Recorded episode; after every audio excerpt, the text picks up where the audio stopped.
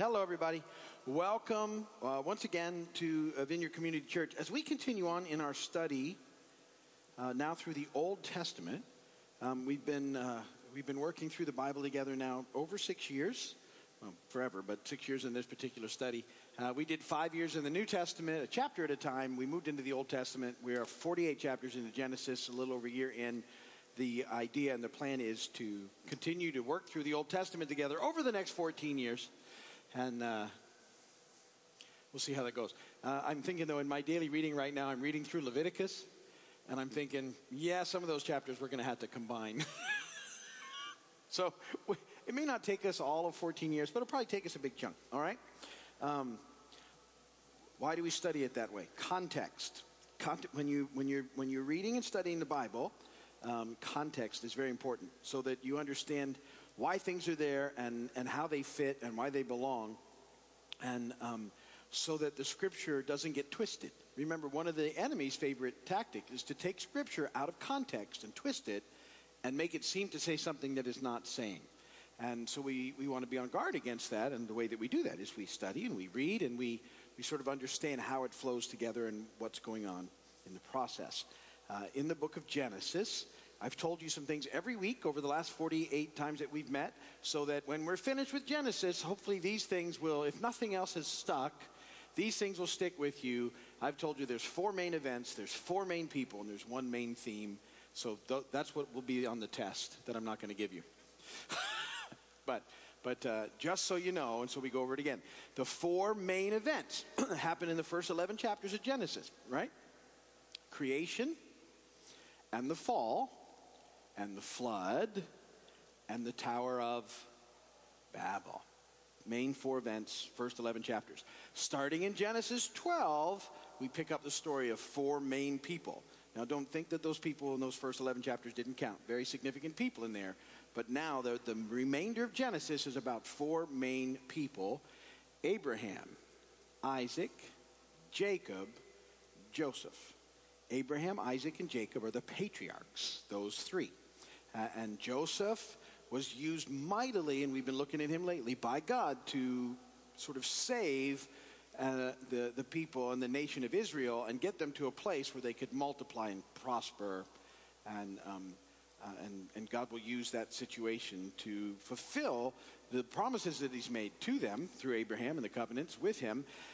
And the main theme starts in Genesis 3:15, which is right after the fall and I, I, said that it begins what we what I like to refer to as what's known as the crimson thread of redemption, and that thread leaves from that verse in Genesis three foot uh, fifteen about being you know en- enmity between you and her offspring and all that other stuff, and it runs all the way through the Old Testament right to the cross, where redemption takes place, and all of this stuff then can be tied together. You can watch this thread weaving its way through, and you can see God fulfilling his promise through it, and the enemy trying to attack it and circumvent it, and he can't do it. And that's all happening in the process. So all those things are in you from, um, from Genesis and what we've been looking at. Now, we've spent the last considerable amount of weeks looking at the life of Joseph uh, and how God used um, situations to put Joseph in a place where he could prepare for the people of Israel um, when this big famine hits. And you remember, you know, Joseph's life. You know, his, his, uh, he was his father's favorite, and his brothers hated him for it. And so when his brothers got a chance, when Joseph was 17, they, they, they were going to kill him, but they threw him in a pit. And somebody said, well, let's not kill him. Let's make a few bucks off of him. They sold him into slavery. And uh, then he's put in charge of Potiphar's house. Um, and there he's falsely accused of trying to assault Potiphar's wife, and he's thrown in jail. So he goes and he gets, has, a, has a great sort of position, and now he's in prison. Um, in prison, the, the warden recognizes, you know, that there's blessing on him, and all of it, he's kind of running the jails, um, but he's in jail. And then um, he interprets dreams for two of the guys that are in jail. Uh, one gets a good interpretation. They both got true interpretations, but one was favorable and one not so much, and they both came true. Pharaoh ultimately hears about this.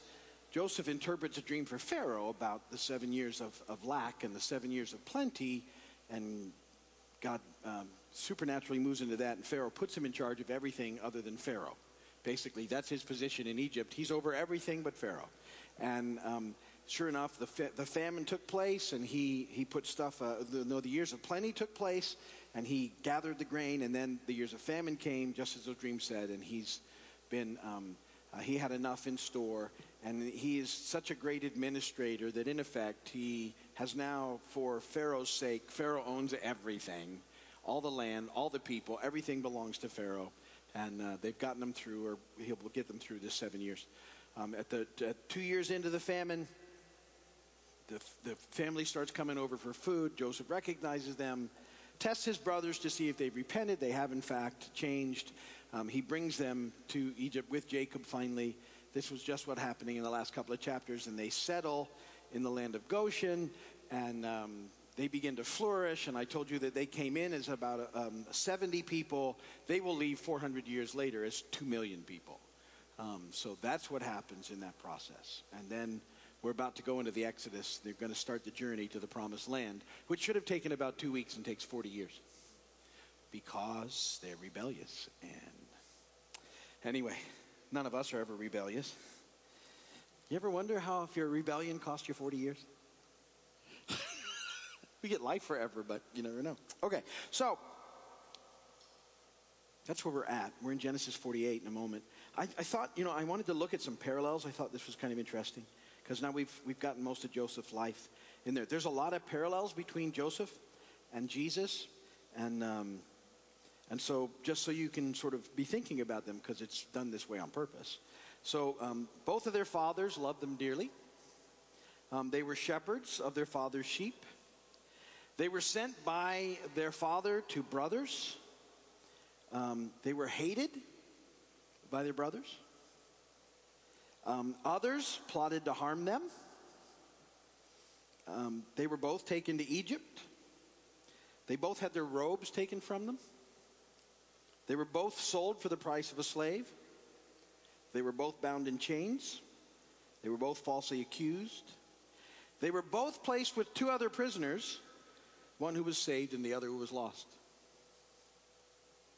Both of them were 30 years old when they started their public sort of ministry. Um, they were exalted after their suffering. They forgave those who wronged them. They did, in fact, save their nation. And what people did to hurt them, God turned to good.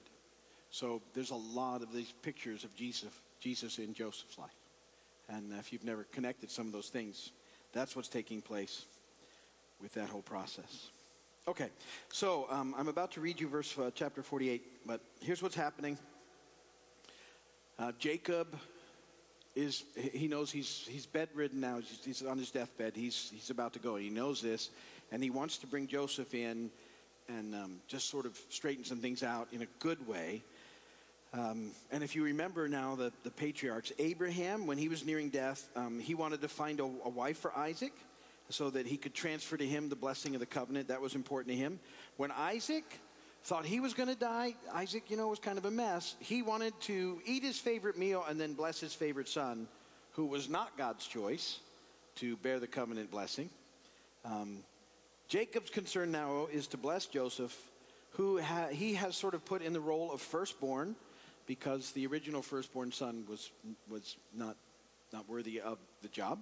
And uh, he's also going to take Joseph's two sons that he's had and add them to his own and make them sons of Israel, sort of adopting them, and, and you will, and you'll see them then in throughout the history of the tribes as being a part of the tribes, even though they were born to Joseph and not to Jacob. And so we see it's again, it's important. Um, it's good to see these guys finishing well because Jacob's had some of his moment, like all of us. You know, I've told you all along, I, I love the Old Testament guys and that, and and uh, folks because they all mess up.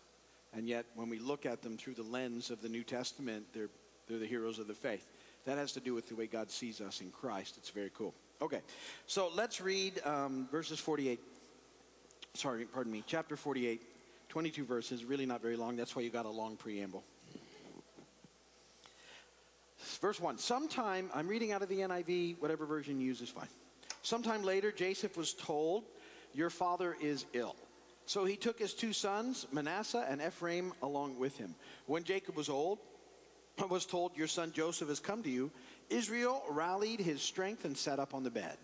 Jacob said to Joseph, God Almighty appeared to me at Luz in the land of Canaan, and there he blessed me and said to me, I'm going to make you fruitful and will increase your numbers.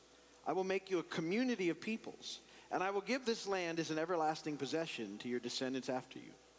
Now then, your two sons, born to you in Egypt before I came to you here, will be reckoned as mine. Ephraim and Manasseh will be mine, just as Reuben and Simeon are mine. Any children born to you after them will be yours. In the territory they inherit, they will be reckoned under the names of their brothers. As I was returning from Paddan, to my sorrow, Rachel died in the land of Canaan while we were still on the way, a little distance from Ephrath. So I buried her there beside the road to Ephrath, that is Bethlehem. When Israel saw the sons of Joseph, he asked, Who are these? They are the sons God has given me here, Joseph said to his father. Then Israel said, Bring them to me so I may bless them. Now Israel's eyes were failing because of old age, and he could hardly see. So Joseph brought his sons close to him, and his father kissed them and embraced them. Israel said to Joseph, I never expected to see your face again, and now God has allowed me to see your children too. Then Joseph removed them from Israel's knees and bowed down with his face to the ground. And Joseph took both of them, Ephraim on his right toward Israel's left hand, and Manasseh on his left towards Israel's right hand, and brought them close to him. But Israel, Israel reached, out, reached out his right hand and put it on Ephraim's head, though he was the younger, and crossing his arms, he put his left hand on Manasseh's head even though Manasseh was the firstborn. And then he blessed Joseph and said, May the God, before whom my fathers, Abraham and Isaac walked, the God who has been my shepherd all my life to this day, the angel who has delivered me from all harm, may he bless these boys. May they be called by name and the names of my fathers Abraham and Isaac, and may they increase greatly upon the earth. When Joseph saw his father placing his right hand on Ephraim's head, he was displeased. So he took hold of his father's hand to move it from Ephraim's to Manasseh's head. And Joseph said to him, No, my father, this one is the firstborn. Put your right hand on his head. But his father refused and said, I know, my son, I know. He too will become a people, and he too will become great. Nevertheless, his younger brother will be greater than he, and his descendants will become a group of nations. He blessed them that day and said, In your name will Israel pronounce this blessing. May God make you like Ephraim and Manasseh. So he put Ephraim ahead of Manasseh. Then Israel said to Joseph, I am about to die but God will be with you and take you back to the land of your fathers. And to you, as one who is over your brothers, I give the ridge of land I took from the Amorites with my sword and my bow. And blessed be the word of the Lord. All right, so, kind of interesting. You know, passing on the blessings a big deal, right? We've been talking about that for a long time, so that's going to come into play here. Um, so Jacob, as I said, he's uh, he's in bed. He's he's nearing the end um, his sight's failing. Uh, and, and yet, when, when uh, so he wants to see Joseph. When Joseph shows up, um, Jacob gets the strength up and he sits up in the bed uh, and sort of sits on the side of his bed so he can talk with his son about very important matters. And um, it's, it's great. You know, you can see change now in Jacob too, because um, in the past he's sort of talked about how difficult everything has been along the journey. But this time he really speaks about all the things that God has done for him and what that looks like. So he's obviously sort of been, you know, reviewing the experiences of his pilgrimage with God. And, uh, you know, he, he sort of goes over and highlights, you know, the promises that God gave him at Bethel. Um, he talks about losing Rachel, who was his beloved, uh, and uh, who was also Joseph's mother. And um, uh, Jacob, you know, assures Joseph that God will multiply their number and that one day he'll take them out of Egypt into their inheritance in the land, land of Canaan. So he's, you know, seen all this stuff at work, and he's telling Joseph, this is what's going to happen, so keep plugging on. And that Joseph's two sons, Manasseh and Ephraim, would have an inheritance in that land because, in effect, what was happening, their grandfather was adopting them. So he says, these two are going to be known as mine. Any more that you have, they'll be known as yours. These two are mine. And, um, uh, so, so what's happened now? So, so Joseph has sort of replaced Reuben as the firstborn because Reuben had some, some issues.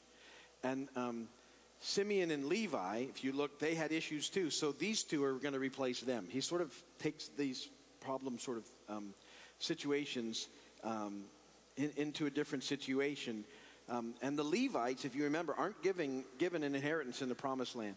they're given cities scattered throughout because of who they are, but it, it, it impacts all this stuff. It's amazing how it's all tied together. And um, Simeon is actually absorbed into the tribe of Judah. And so that's sort of what happens in that way. And so it was, um, you know, it was the way that they acted back in Genesis 34, at the violence they did, at the, remember the whole deceit thing where the, they were sort of taking up for the honor of their sister, but deceived all those people and had them circumcised. And then when they couldn't defend themselves, they walked in and killed them all. So uh, that was sort of that falling out now, and they're, they're being sort of replaced. So, and he gives him this blessing, and it says, you know, Joseph was bowed down to the ground, so he probably wasn't watching right away. And, and, um, and Jacob knows what he's doing, and he's instead of putting, you know, what you would think he would do, the two boys, he's on the side of the bed, he's going to put the, the, the, right hand on the, on the favored one, the, the older one, and the, the left hand on the other. And, and so Joseph has them in position to get the blessing, and he does this right hand, and then he gets the other hand over here. Joseph, when he eventually wakes up and not wakes up, but looks up and sees it, um, you know, that's the first time that we are recorded. All the stuff that's happened to Joseph, if it's our first time, it says Joseph was displeased. So um, that's pretty. You think about. You didn't say that when he was tossed into the pit, sold into slavery, falsely accused, stuck in prison, um, forgot about in prison. You know, uh, now now he's displeased because this blessing is a huge deal, and there's been a pattern um, in Genesis that this, this reversal of birth order takes place. Um, so God chose Abel, not Cain. He chose Isaac, not Ishmael. He chose Jacob, not Esau. He's now chosen Joseph instead of Reuben. And now he's going to choose Ephraim over Manasseh. And, uh, and, and yet, even though Joseph says something, Jacob says, no, this is what God wants. And, um, and so he, he blesses the children in that way. People go, well, what's the big deal? Um, you know, part of it is God moves sovereignly and he, he gets people in where he needs them to. Um, but also, we're going to deal with the second Adam is going to come and do what the first Adam couldn't. Um, Jesus is referred to in the scripture as the second Adam. And, and uh, the, the first Adam representing all of us messes up. The second Adam comes and straightens it all out for those of us who believe. And it's a pretty significant deal. And so there's some of that in the mix. Uh, in the process, as um, as God blesses, as Jacob blesses Joseph's sons, um, he's also blessing Joseph, um, and then these Ephraim and Manasseh are going to be strong leaders in Israel. Um, Jacob, you know, gives all the glory to God uh, in the process, and uh, and then um, in, in, those last couple of verses, 21 and 22, he, he um, Jacob really shares his wealth with Joseph. Um, not that Joseph probably needed it, because Joseph was doing pretty well for himself um, in the whole deal of sort of being the second in charge in, in uh, Egypt. But um, he gets this piece of land that Jacob had taken in battle from the Amorites. And um, this is sort of the only evidence we have that Jacob was, in fact, a, an accomplished warrior and um, uh, uh, this this area, this area that he gets, is where um, Jesus would meet the woman at the well. Is in this particular area that that Joseph um, gets from Jacob, and uh, and so so those things all happen in the process, and that's kind of the big stuff in this chapter. So um, you know, I think if, if you take some time, because we're, we're going to run out of Genesis pretty quick, and things are going to happen quickly over the last two chapters. But, um, you know, if you get a chance, think about these, these parallels between the life of Joseph and the life of Jesus and what that means and how significant they are. And um, how, you know, uh, there's a lot of things in the Old Testament that are types of what we see in Christ in the New Testament. And that, that's another one of them, those parallels. So I think that's good for the chapter. Uh, we'll have a nice early night tonight. So if you're watching by video, thank you for watching. Appreciate you doing that. Love for you to visit when you can. Um, and uh, we'll call it a day.